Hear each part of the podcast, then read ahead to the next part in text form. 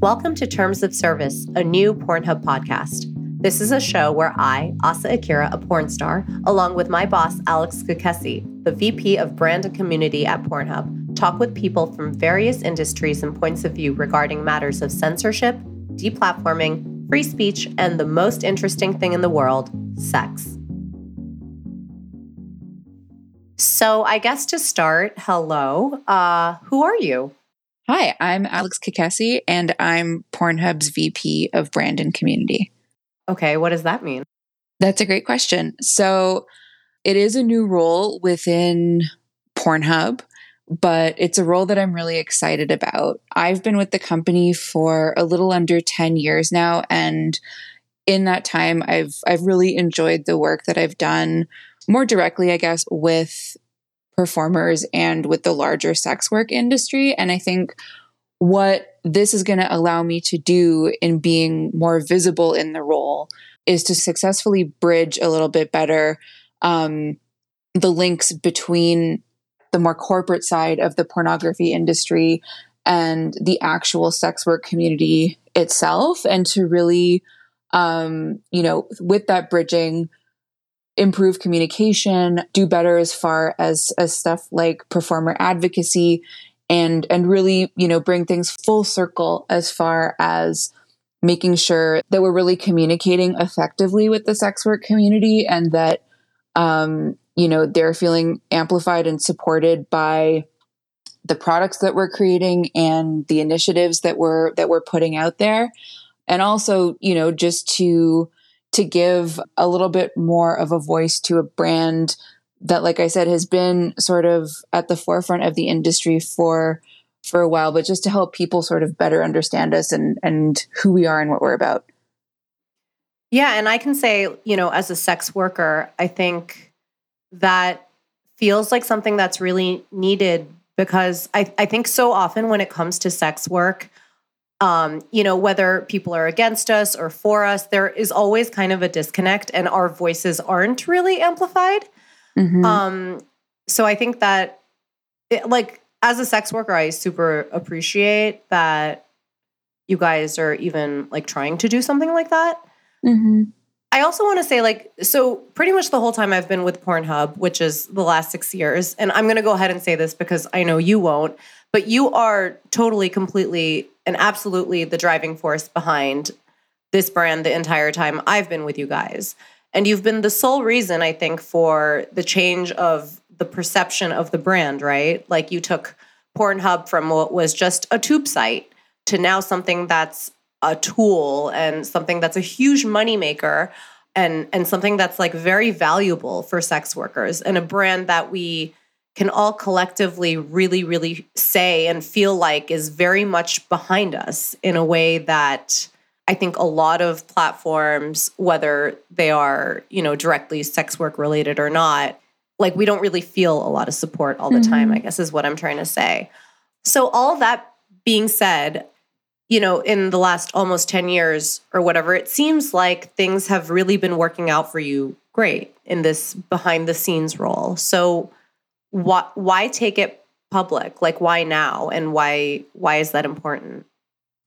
That's really nice. Thank you. I've I've really like yeah, I've really enjoyed working on a lot of the projects that you're speaking on. So just finding ways of you know, just getting the brand out there in a way that I think people wouldn't really expect. So through things like working with different fashion designers or, you know, on even like in in arts in in certain cases where we've worked with different like filmmakers or, or gallerists on on really interesting projects like i really really love the idea of getting pornhub and then i guess more indirectly like the larger adult industry and sex workers talked about in these kinds of quote unquote, I guess, like unconventional spaces. So, like aligning sex work with things like art, which I know is not like a novel thing, but I think, you know, today, when there is like really considerable scrutiny, I think, on the larger pornography industry, and there still is so much stigma that's coming from so many different places, and that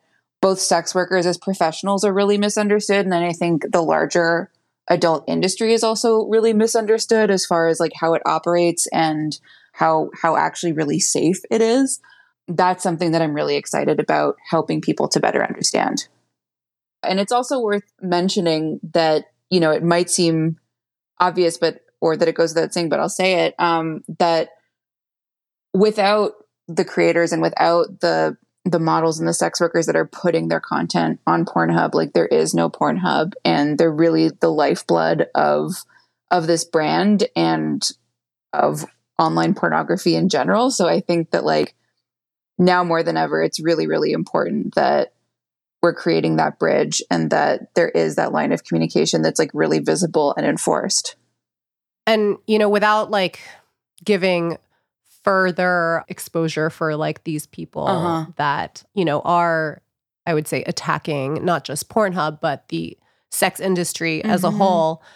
I have seen firsthand, both as a sex worker and someone who's worked closely with a brand for years, that there's a lot of misconceptions that come with, you know, uh, both both from within the industry, mm-hmm. but more so like from the general public about the brand. Like, can we can we talk about that? Like, like is Pornhub the wild wild west where people can upload anything they want and there's no moderation in place and users are just getting viruses left and right? Mm-hmm.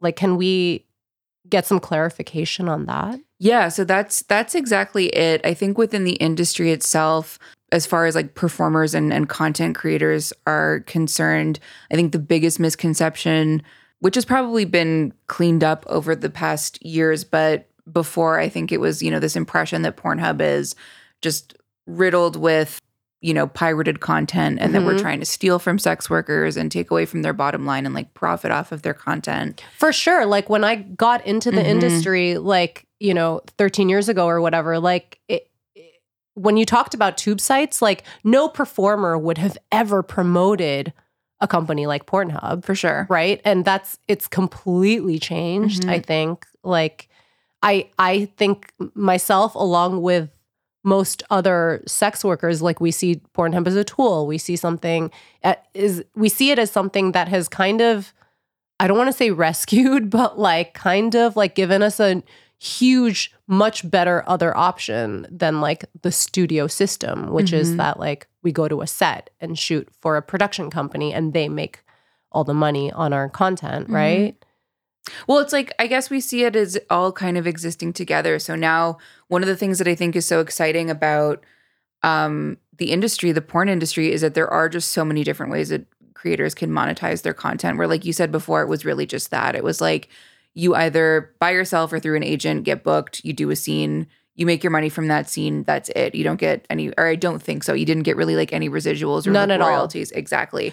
So like but and I know that there still are people that like are doing that, like even really big names, of course, are still shooting for studios. Sure, that's like not without its benefits no, too. Yeah, of course, because you're still there. Still is such an appetite for that content, and there still is a huge audience for that kind of content. But then also, you know, now we're really moving towards a more model or creator focused marketplace, I guess, where people are making their own content. They're uploading it to platforms like Pornhub, where they're able to earn ad revenue from the views. And I think that is also just a big misconception that people, obviously within the industry, I think people know that for mm-hmm. sure. Because, yeah. like you said, they're using it as a marketing tool to get in front of audiences. They're using the fact that we do have this huge amount of traffic to get in front of people.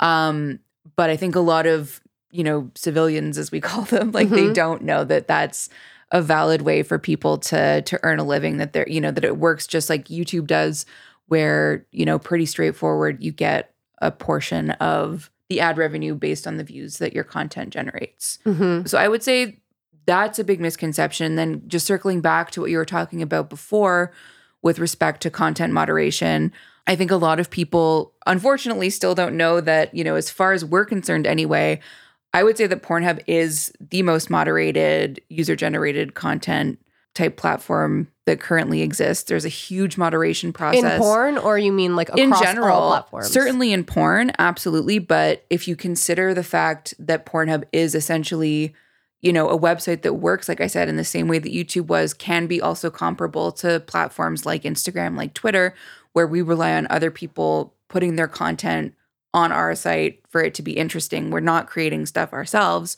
then yeah, like in order to, for someone to actually get from the point of like, okay, I've decided today that I want to be a creator on Pornhub. There's a process that you have to go through to get verified.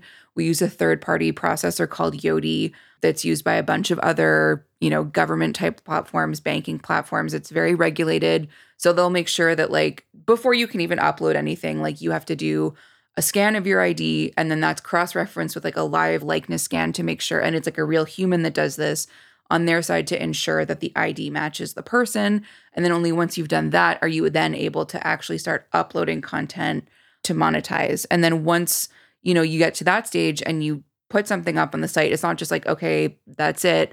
That then also does get scanned through a bunch of different databases to make sure that it's not, you know, known CSAM kind of content, that it's not known revenge porn. CSAM being child sexual abuse material to make sure that it's it's not you know copyrighted content as well because creators can use our fingerprinting system to to mark their content to make sure that it doesn't get uploaded elsewhere as well so it goes through all of that and then after that it goes through to human moderation where it does actually get checked by a human on our side to again just make sure that even if it's not you know caught by one of those previous filters that it doesn't have any kind of content that would be marked as non-compliant on our side. So we do have a very strict set of rules when it comes to that. We do not allow illegal content on our site of any kind. So that means no child abuse material. That means no revenge porn, nothing non consensual of any kind. So yeah, it does really have this really rigorous kind of set of check marks. And only once it gets through all of that is it able to then go live on the site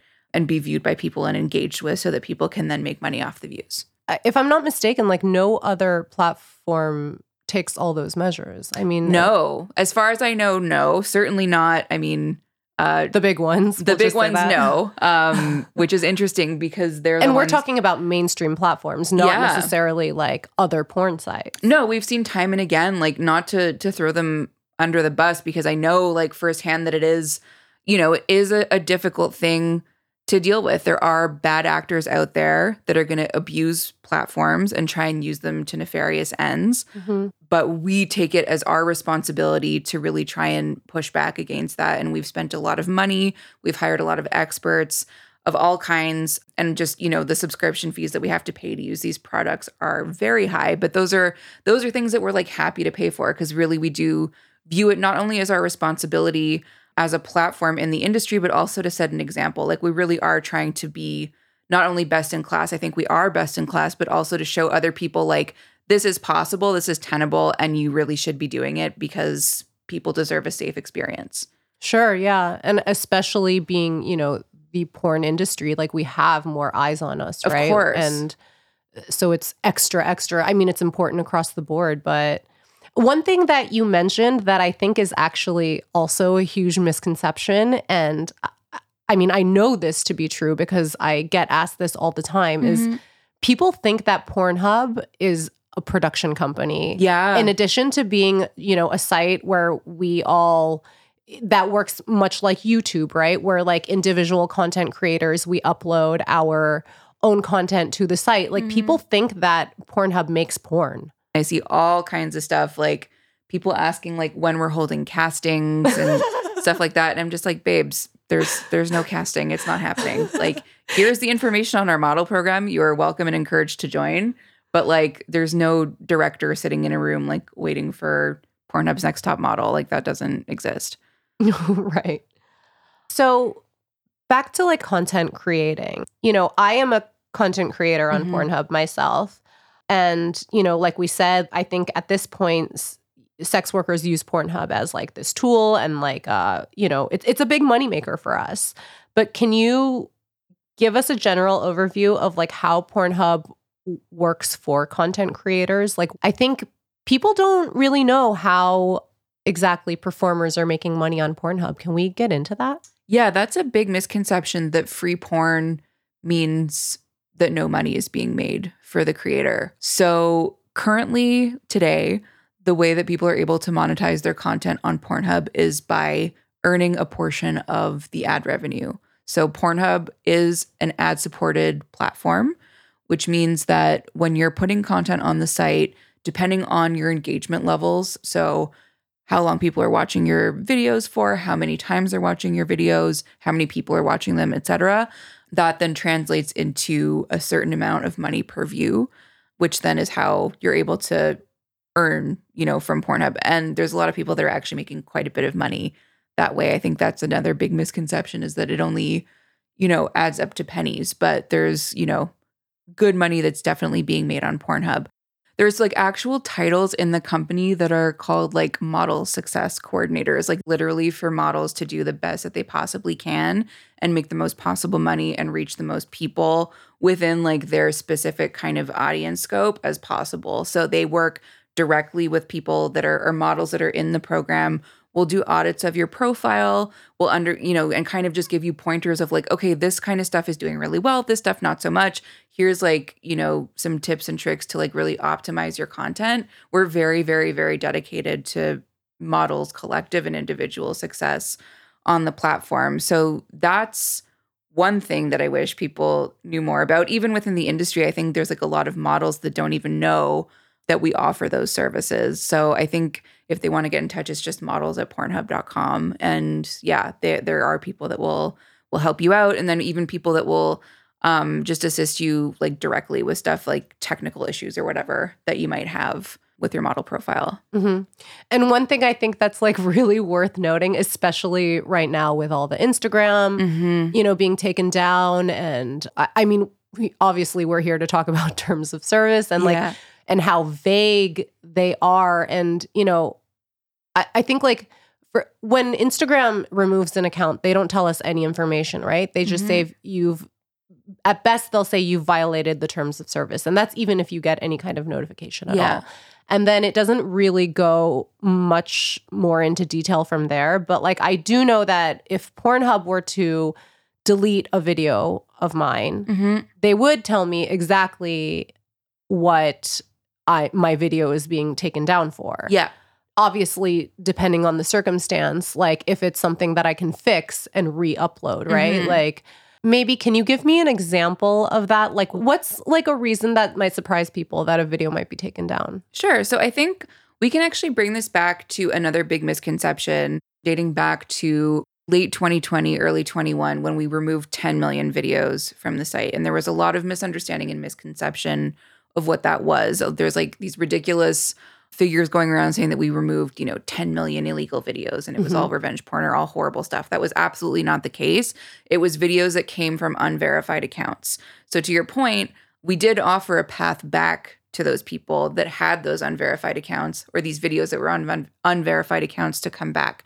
So we invited them to again go through the verification process, which I explained a little bit earlier. Once they did that, they were welcome to you know revisit that content and make sure that it was ap- that it was adhering to our compliance rules so in certain cases if if the content is illegal then we're gonna there's like no way back so that's sure. that's something like underage content non-consensual content that is like a zero tolerance policy you are done if it's something that's in more of like a gray area. For instance, one of our rules is like no animal content. So, obviously, in the most extreme of forms, that would be bestiality. That is, of course, not welcome on Pornhub. That is illegal content.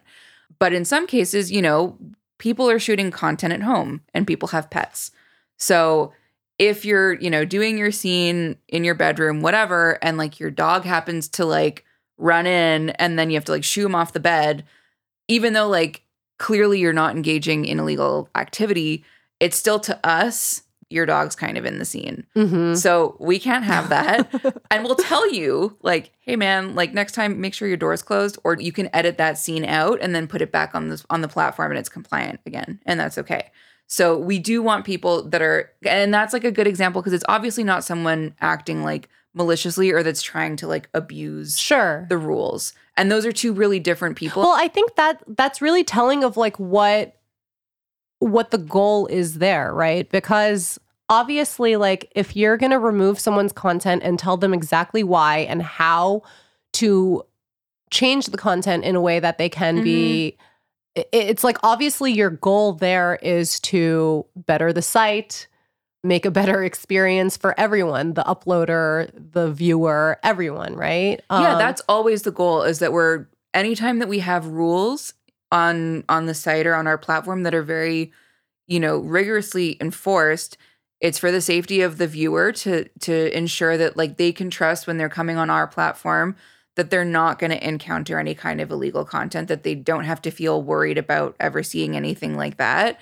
And then of course on the side of the content creator that they can feel confident in uploading to a site that really does take these things seriously and wants to make a safe viewing platform. So what does that say about a platform like Instagram where like clearly they're not giving us that transparency and that makes me think like the goal is not to actually have a safer place for everyone and for, you know, everyone to be able to upload the right things or like the compliant things like why aren't they doing that? Well, because I think what you're saying everyone is really interesting because for us everyone includes and if not favors sex workers like for us, mm-hmm. right? Like Pornhub is ultimately a platform that is for sex workers. We want people to feel confident and safe putting their content there and that you know that they can trust that we're really doing our best to try and reach help them reach as many people as possible for like the kind of content that they're creating. Instagram, I think, or Meta wants that for certain kinds of people only. Mm-hmm so you know in the in not the us. open letter. No exactly. Not people from our industry not from our community for sure not. Um, and we've seen this you know time and again where there's just been really different rules that have been applied you know to celebrities. Like i remember seeing a couple of years ago like cardi b going to a strip club and there were you know strippers that were basically having sex on her stories and i was like that's sick. Like that's amazing. Like i'm super happy that like that is allowed on here. But at the same time like bummed because you know we would not be allowed to have anything that's remotely close to that. Like i thought it was great to show you know someone like cardi b who's a rare instance as a celebrity, someone that you know w- was a sex worker and is she's being, open about is it, open about it, is proud about it, and is going back to the strip club and giving back to the community. I think that's amazing. Yeah, that people are able to see that. But then on the other hand, it's on that kind of visibility is only really afforded to like a very small group of people. But like what does that say about where we are today like culturally as a society? Like how come there can be this huge celebrity, one of the biggest in the country right now, maybe the world, who is openly an ex-sex worker? How can sex be so mainstream but and yet also we are more discriminated against than mm-hmm. ever perhaps?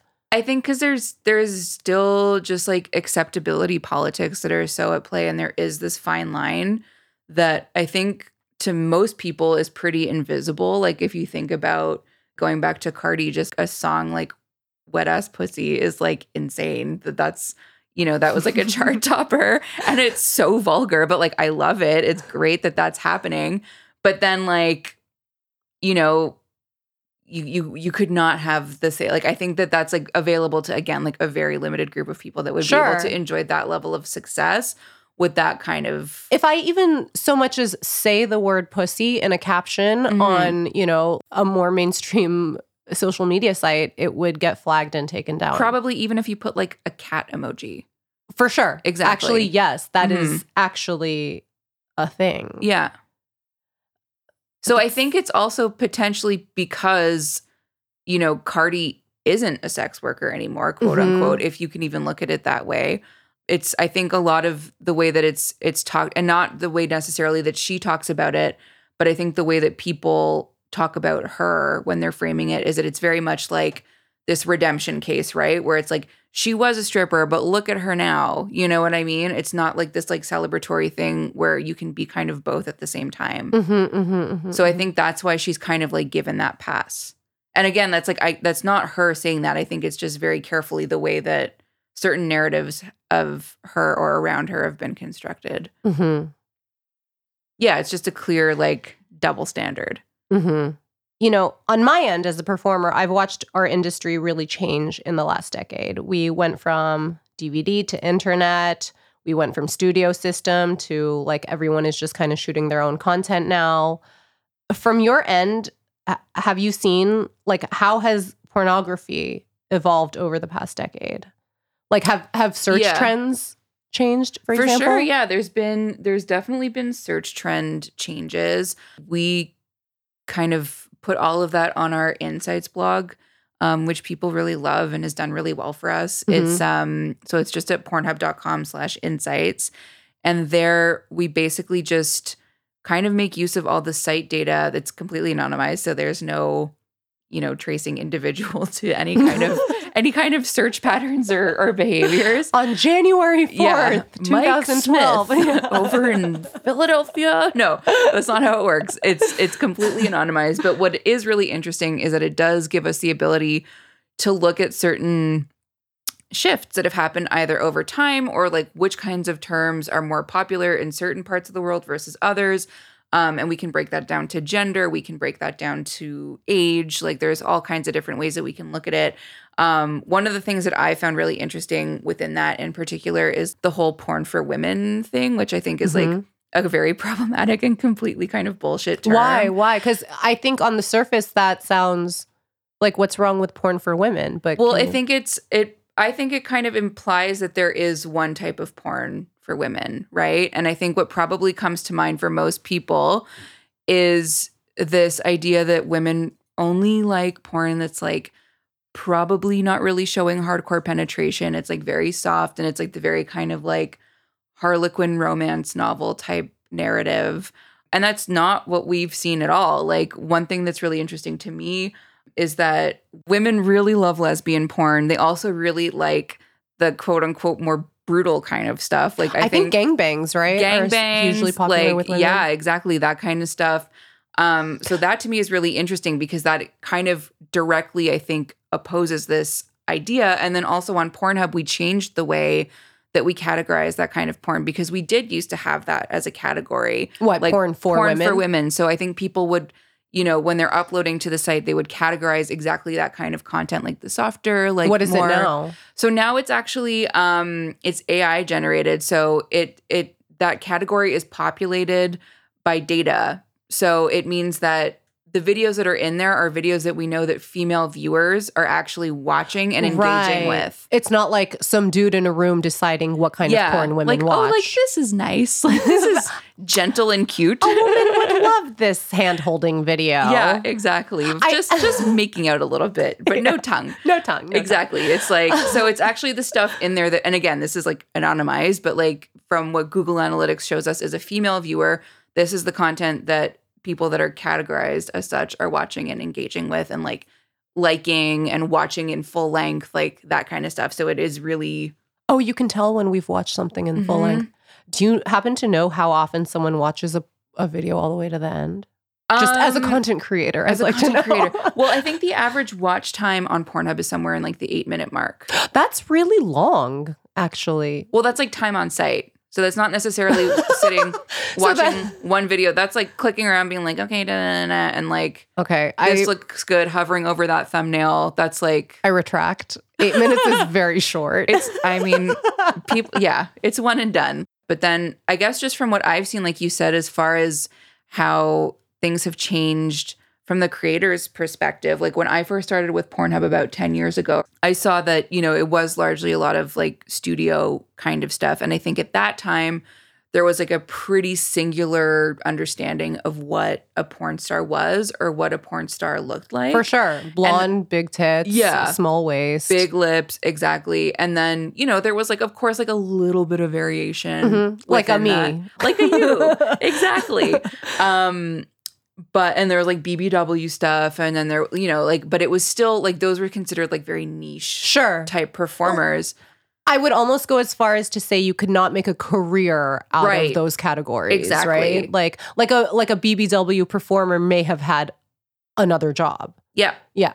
Exactly. And would be probably getting paid less Right. than, you know, the quote unquote more desirable, like more mainstream as far as pornography can be mainstream type uh, model. But now, what something that I really love about the way that things are now, which is that creators are creating their own content. Um, they're coming up with like, you know, different scenarios and like, diff- you know, and that can just be either solo all the way up to like a huge like gangbang type thing. But like, they're the ones that are creating these narratives of like what that looks like. And I think that that's really interesting because to me, that's kind of democratized what is desirable or Yeah. what's considered desirable. And those people, those creators are finding audiences, right? Obviously, because if they weren't, then they wouldn't keep making more and more of this stuff. So we really are seeing that there is an appetite for so many different kinds of of porn really so that's like all different genders all different body types all different races and ethnicities um yeah i, I mean i can't tell you how many times you know my, with my time in shooting studio porn mm-hmm. so meaning like i was shooting for production companies not for myself and getting huge glam and like wardrobe like exactly. all kinds of crazy high costumes. budget yeah but I can't tell you how many times I've been told that I can't be on the cover of a movie because if I'm on the cover, people will think it's an Asian movie. Or like, wow. I can't tell you how many times m- me and, you know, my fellow like p- people of color like have been told, oh, like a movie just won't sell as much if you're on the cover, like straight up. Because and it's categorizing it as like a quote unquote a niche, niche mm-hmm. thing as opposed to just like a lesbian sure. video or and whatever. The underlying message of that all being, you know, like, oh, a, a skinny white girl with huge tits is what's going to make what them more want. money. Yeah, what people want exactly. and what people find attractive. And that's because at a certain time it was a very small group of people, so people that were directing and or producing, they were thinking about like what they think is hot, right? Mm-hmm. And now we're seeing that changing. Like the marketplace has shifted to something that's much more like I guess like a Spotify, mm-hmm. for instance. You saying that is like so that that I think people don't realize like that is the very reason why something like Pornhub's Instagram account is so important. Right. Because I think people don't realize that and and maybe I'm just projecting this because I do come from like an older style of porn of like the studio days of porn but like people don't realize that most of Pornhub and most of the porn on the internet is made by people whose names we don't know. Mm-hmm. Right? Or or like an up and comer or someone much more what we would have called amateur, you know, 2 mm-hmm. years ago. Mm-hmm. And and I, I think Pornhub was really, really good about giving those people exposure to their 13 million followers. And that's something that, like, previously was really only extended to like the top 20 stars. Right. Right. Um, and that's like contract stars mm-hmm. or the blonde with big boobs. So I think like that's that's a huge thing that we don't that people don't realize.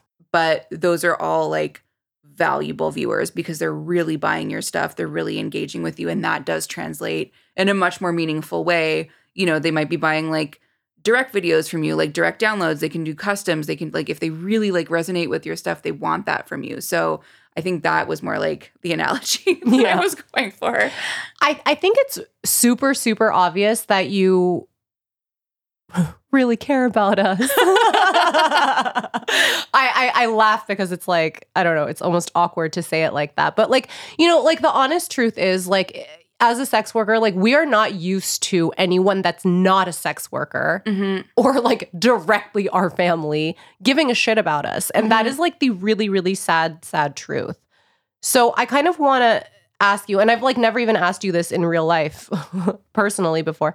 Like what drew you to this work and and why is it so important to you to protect and advocate for us sex workers? Mm-hmm. It's almost like that thing where like when you meet like a gynecologist you're like why are you why do you care about vaginas? Like I like you as a non-sex worker, why is this so important to you? I think so I came about this like when I started working for Pornhub, it was again 10 years ago. I took like an entry level job with the company doing social media. And at the time, I had recently graduated from university. I had done um, a gender and sexuality degree. And a lot of my coursework was focused on sex work. A couple of my professors were sex workers. Um, I learned, yeah, it was really, really cool. We I learned a lot um, I would say like both from like the legal perspective, so just kind of getting a better understanding of like the different ways that sex work is criminalized in different countries, but then also kind of like from the more fun, I guess, like art history perspective. So just like engaging with like different films, different works of art that was um that have been made by sex workers.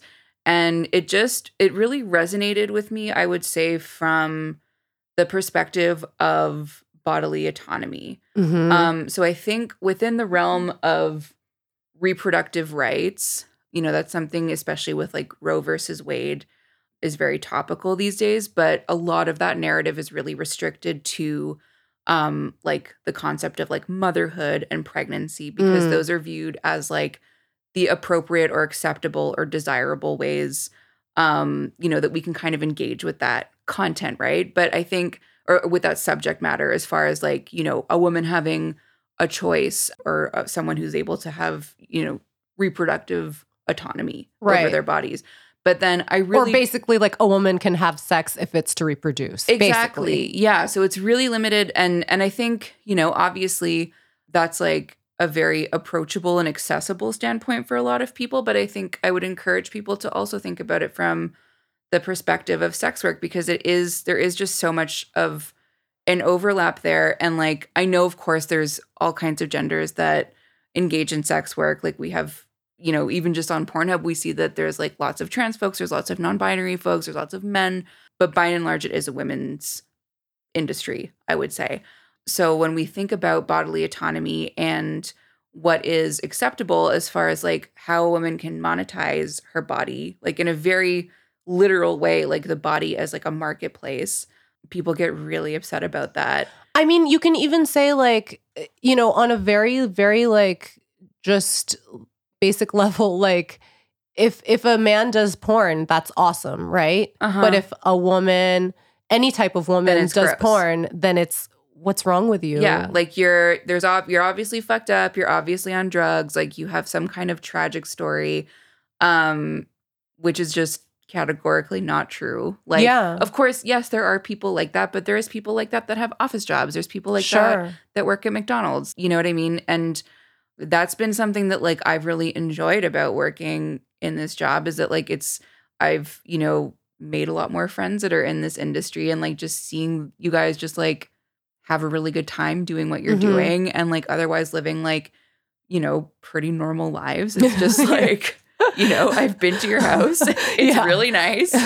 Um have a- Shockingly normal. you have a very cute family you know what i mean um but that's it and i think like yeah for me it's really just about like bodily autonomy and like absolute you know freedom which is i think i think that would be infuriating for some people to hear like like a lot of people who would call themselves i put this in quotes feminists out there like they're anti-sex anti-porn like how would you explain to the anti-porn feminist your stance yeah the common argument i guess that pornography a only exists for men that Mhm. it's it's too it's for the male gaze but isn't that in and of itself like super anti-feminist. Absolutely. That's exactly it. It's it's extremely um I think it's like very pathologizing. You know what I mean? And I think it actually is a complete removal of agency Mhm. as well because like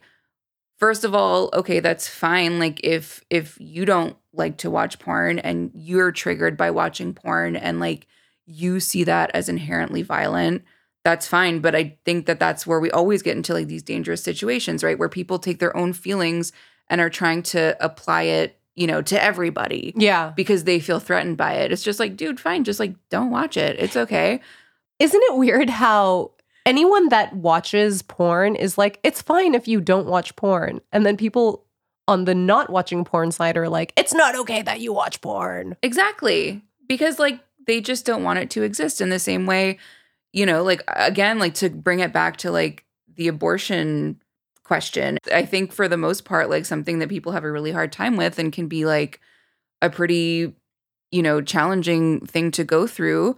But I'm really happy that people have access to it and that it, you know, is there for people to be able to save their lives. And with pornography, it's the same thing. It's just like people should have the ability to work safely as sex workers and create content that we know that people want and not be bothered by it, you know, Mhm. like by other people. Yeah. So, in your role becoming public, which is happening right now as we speak, Yeah. are you anticipating the end of any relationships in your life? or like have you already maybe even lost or had to end relationships and i don't necessarily mean romantic i just mean like like for example there are family members that don't speak Mhm. to me because i'm in sex work Mhm. um and obviously with this new role you are publicly right um very much involved in the porn industry like Yeah. is that something you think about or were worried about are worried about For sure. It's something that I think about all the time. Um, but you know, the way that the way that I'm approaching it, which you know, I know is not necessarily a luxury that everybody has, and I'm very conscious of that. But to me, it's kind of just like at this point, you know, I'm 35. If this is just not something that you can stand by and you're supposed to be someone that's like close to me in my life, then like that probably just means that we're not compatible anymore. Sure, yeah. You know, obviously, there is a huge advantage to remaining anonymous, somewhat anonymous in this industry. Like, I have a stage name. Most performers I know have a stage name, at least the last name, right? Yeah. You're not using one. And for example, like, the worst thing that's happened to me since I've been in the industry is someone uh, made a call to Child Protective Services using my legal name and basically like the FBI showed up at my door one day, Mhm. right? I remember And that. That was insanely yeah. fucked up. Yeah. super fucked up and like you know i was under investigation for child abuse um and like making child pornography et cetera et cetera and but like that is a very real real real consequence of like being in the adult entertainment industry in the sex industry whatever like uh, is are you afraid of that and like i'm sure that had a big part of like why you haven't you know been public up until this point Mhm. but like are, are you afraid of that yeah, I'm definitely afraid of being doxxed. Um, and for people that don't know what doxing, I mean, I'm sure everyone knows what doxing is in 2022, but maybe not my information being, you know, publicly leaked as far as like where I live or like who Yeah. my family members are. But at the same time, like I really just think that it's it's important, like you said, that there is someone that's able to articulate about these things Mhm. um in a hopefully somewhat intelligent way, you know, that there are real misconceptions about the industry and our brand and how we work and what we stand for because there's yeah, we're just getting spoken over and in some cases spoken for in ways that are really misleading and really dangerous. And we just can't have that happen anymore. yeah no i, I think anyone in the industry can understand that it's a very dangerous and risky role Mhm. and i can you know even from the inside out like i can absolutely see why no one would want that gig Yeah. like you know um, unless you really really cared like i can see why that is not i can see why there's not a long line for your job alex so there have been so many really great things that pornhub has done beyond just entertainment Mm-hmm. or even beyond just you know creating a space for sex workers to make money Mhm. can we talk about that Yeah. So I would say um I think you're probably talking most specifically about Pornhub Cares Mhm. as one of the examples. So that is our philanthropic division. And that started back in 2015. The first initiative that we did under that was the Pornhub Scholarship. Um, we've done a couple of those. We've also given a couple of grants away under Pornhub Cares, um, specifically for people that have been researching in sexuality or sexual wellness. We've done a number of different partnerships uh, for other causes, like in the environment. We've done work for animal welfare with PETA, all kinds of stuff. So that that's been really nice and just like a really fun way for people to connect with us kind of more directly because we'll do a lot of these things where like you know for this many views in this category we'll give to this cause so it kind of does like invite our larger audience to like engage with those kinds of things Mhm. um, we also have the Pornhub Sexual Wellness Center, which is something that we started in 2017.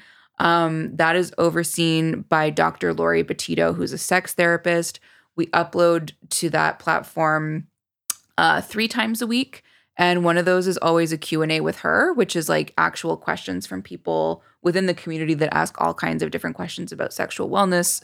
Uh, spoiler alert: a lot of it is dudes asking questions about their dicks, but um, we do all kinds of other Shocking. I know, right?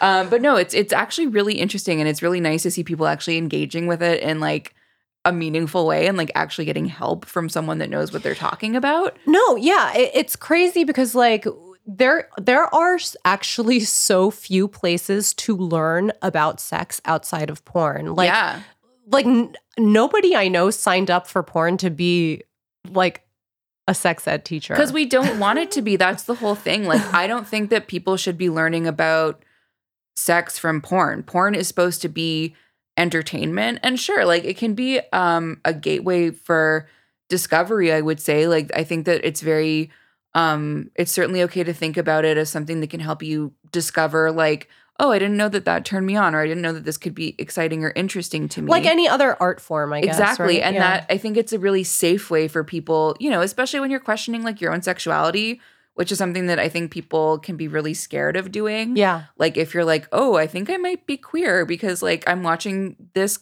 kind of stuff and it's sort of turning me on like that's a much safer starting point than you know lots of other ways that people in the past have had to you know figure that out and Like going on that. Craigslist. Or, Exactly. Or even yeah. just like going to, you know, to a bar and like misreading signs from someone, like that can be, you know, really awkward in some cases, very dangerous. So I think there's a certain level of safety that a lot of people don't realize that porn affords in those specific circumstances. But besides that, like porn is not sex ed. And that's why we have this specific platform that really is about that and really does touch on everything to do with sexual wellness. So yes, on the one hand, you can learn about the, you know, the basic stuff like pregnancy prevention, family planning, and STDs and da da da da da. But then it also gets into other stuff like learning about, you know, proper vocabulary when it comes to gender. Um, you know, how to talk about pronouns, how to talk to people about respecting your pronouns, um, how to talk to someone, you know, one of your partners about kink and something that you might want to explore what consent should look like, how that can play out in a sexual scenario in a way that doesn't feel super clunky and awkward. So it's really um, a really, really good resource. I think we've really built on it and Mhm. expanded the different kinds of, um, you know, specialists that we give people access to. Um, and then more recently, we've done a couple of of uh, initiatives and events that I've really, really loved working on.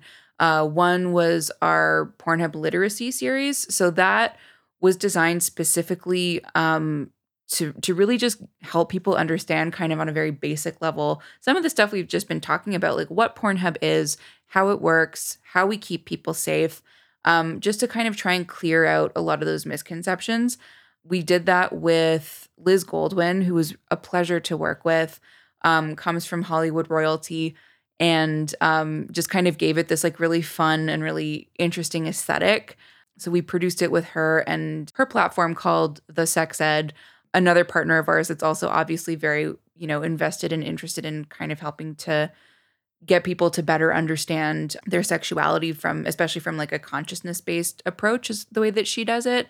And we had um, Heidi Bivens, who's the stylist and costume designer from Euphoria, dress everyone, which made it just look super, super cool. stuff like this for me anyway from like uh branding wise like to me like that's really what separates Pornhub I think from like any other brand or company we've seen in our industry before like like Pornhub is definitely for sure the largest brand our industry has ever seen like Mhm. that is so uh, no one would argue that right Mhm. And I think like at this point, Pornhub is a household name. And I think those like initiatives and those like things are the reasons why. I, I know like it makes you feel awkward when I say things like this. And but like you are for sure single-handedly the reason the brand has taken that direction. Like this more mainstream, um, you know, helping the sex workers, helping our community, like that direction. Mhm. So like you. I guess first I want to ask like was that the intention like is it is the intention to like do all these good things to better the brand to make it more mainstream is it to like put us on the map in a certain way like I I'm wondering like why these things are important to you I think it's a combination of both. I think by um, you know, involving people like that, you know, like getting, you know, for instance, the stylist or the costume designer from Euphoria to work on this kind of project that would seem really at odds with something that she would normally do, Mhm. it gets people to pay attention. Sure. You know what I mean? And And in a weird way, doesn't it like And it legitimize of course us a little it- bit? it's a cosign you know for instance we did this this other event earlier this summer that um was great. It was called the consent event that we did in partnership with fiona duncan and ezra paget from a group called pillow talk. And that was great because it was you know the the consent was or consent was the topic that we were discussing or that they were moderating as like the topic for the panel discussion. But then we had speakers from so many different um, backgrounds that were all able to connect and speak on this one issue but from such different perspectives. Mhm. and it really just gave for such like a rich conversation. So we had like samantha urbani who's a friend of mine and is a musician and talked about you know her experiences with consent um, both in her personal life and within the music industry. Um, we had chloe sevigny an actress that you know same thing spoke about it from both of those perspectives. And then we had um, sex workers we had academics um, again that all just gave really different kind of colorful nuanced accounts of of their different experiences. And i think that's kind of like just what i've been trying to do with the brand is just kind of showing that like these things are or these topics or these issues i guess are things that can touch everyone in really different Mhm. ways. But it's really important and really valuable i think to listen to the sex work perspective for so many different reasons and just giving people you know that access point. So by putting them next to other people that they might be a little bit more familiar with or in some cases like a little bit more comfortable with like a Chloe Sevigny. exactly or a heidi bivens or like you know you think about like the pornhub awards like certain performers that we've had there like a bad bunny or Mhm. whoever else, Bella Thorne, you know, directing a a porn for us. Like it just makes people pay attention like, "Oh, that's cool. That's weird. I wouldn't think about, you know, that name necessarily being associated with Pornhub." And then it's like, "Oh, wait, like let's see what else is here." And then they then engage with like the rest of the subject matter. And also, like, I think one huge thing that all of that does for us is like it really normalizes our industry. It Mhm. normalizes Pornhub and therefore normalizes porn and sex work. And then that normalizes, you know, female sexuality. And and like I think, I don't know, I feel that it, it is so important. And I think like you are someone that really, really believes in that, in the importance of that. So like I thanks, Alex. Thank you. That's so nice. so in this new role, like what are your short-term goals and like long-term goals for the brand? I think they're probably the same the short and the long term goals. Like the the big thing that like I'm really focused on and that I'll continue to be focused on is just making the platform like the best that it can be for the sex work communities, for our creators. So now, you know, that people, I guess, you know, there there are so many ways, of course, that people can get in touch with us and communicate about questions or issues that they might have as creators on Pornhub. But just now that there's like an official person that's kind of like the face of that, I would hope that that would invite like even more conversation Mhm. um and and just getting you know we always want feedback from people like are there things that we just have blind spots for? Like i know that we've we've like done this with you a million times where like we've been like testing like like a product or a feature or something and it's like we know that we're not content creators. We know that we're not sex workers that are trying to reach an audience right? So like it's so important for us that we have that perspective and that we're inviting people that actually, you know, are using these tools to be at the table and giving us, you know, real time like feedback on like how this feels for you. Is this useful? Is it not really useful? Is it interesting? Is this going to help you make more money? Like that's one of the big areas for sure. Obviously continuing to just try and like get the brand, you know, just better understood. I think again there's just so much unfortunate misconception Mhm. about Pornhub, who we are, what we stand for, what we care about, and um, you know, just clarifying that as much as possible. And Do you think that's possible? Like it it I think m- so. It feels like people I I think like what is working against porn is that people don't want to believe otherwise. Of course, but I think that's also you know, in our specific case, I think one of the big struggles with that has just been the absence of someone that can speak to that. Right. You know, so now hopefully that there is that I am here and that like I'm willing and able to have those conversations. I'm hoping that there will be an openness. I think there have been so many instances like within the industry and something I hear over and over again when things are going down and like Pornhub is, you know, being talked about is like, why isn't Pornhub saying anything? And like th- that has been like a very, very real thing where we, within the industry, we know what's going on, right? It's so obvious to us. And yet, like to the world, it's not Mhm. because the world is, again, believing what they want to believe and like believing these lies being told about our industry. So, like, I think that's, I, I really am so hopeful for that change. No, me too. And like a lot of the time, it's not that we weren't saying anything. It's just that, like, you know, in response to certain criticisms or allegations, like we've always sent, you know, statements that have explained our perspective. Um, a lot of the time, that will simply just not get included in Mhm. an article, or it'll be like really, really trimmed down. And a lot of important stuff just gets removed from that. True. Like, I've even given statements Yeah. and like I've said things that I like thought were like pretty profound and thoughtful and like actually like really, really sensitive to me, to myself, you know? And like, and then yeah, like when I read like the article, I'm like, oh, yeah, they just took that, feels one shitty. line Like, yeah, that didn't really mean anything. exactly so it's it's really just like hopefully like part of the the approach here is that if there's someone that's actually talking you Mhm. can't just interrupt that you know what Mhm. i mean it's like you can't just like not put the whole statement in Right. so it's just like the hope is that there will be more opportunity for actual engagement yeah it's it's definitely um it's been an uphill battle and it probably will continue to be for a little while but i'm hopeful too Specifically, what's next for Pornhub? there's a lot coming out in the next couple of months. I'm really excited about the pornhub awards.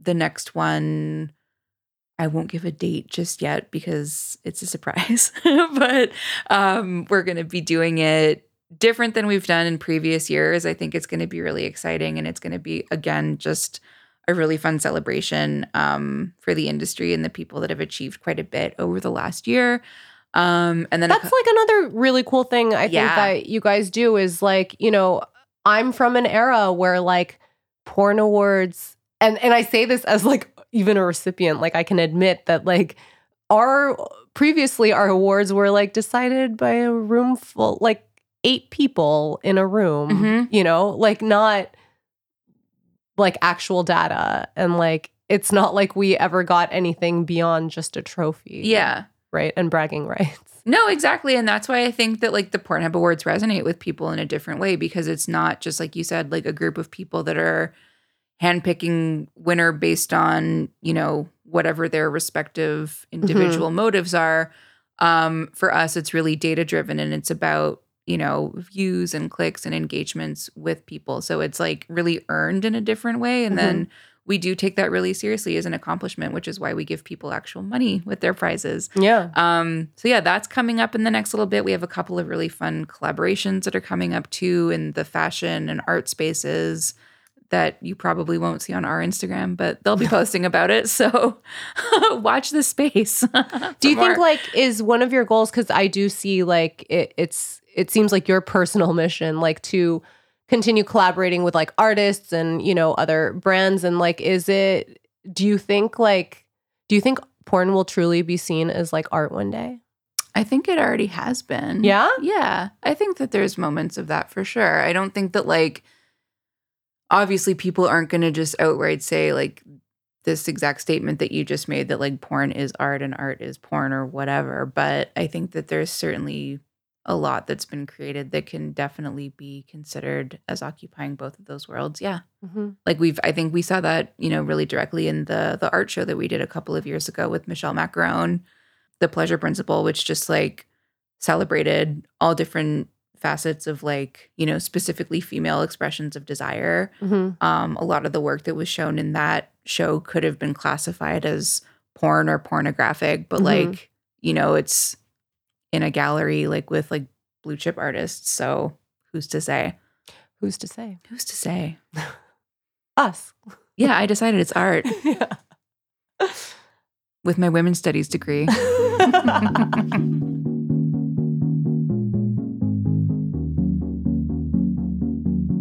Thank you all for listening to the first episode of Terms of Service, a new Pornhub podcast starring Alex Kekesi and myself.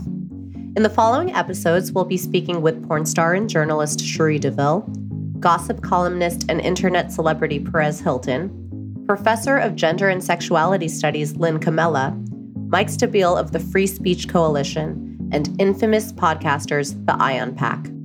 Terms of Service is a Pornhub podcast. Our executive producers are Alex Kekesi, Ezra Paget, and me, Asa Akira. Our producer is Ryan Woodhall. Thank you to Ian, Eduardo, Michael, Sana, and the whole Pornhub team. Also, our LA team, Bryce Halleck and George Kimmel. And of course, to all of our wonderful guests.